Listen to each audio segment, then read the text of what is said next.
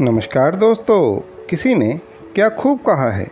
अनुमान गलत हो सकता है, किंतु अनुभव कभी गलत नहीं हो सकता, क्योंकि अनुमान हमारे मन की कल्पना है, लेकिन अनुभव हमारे जीवन की सीख है।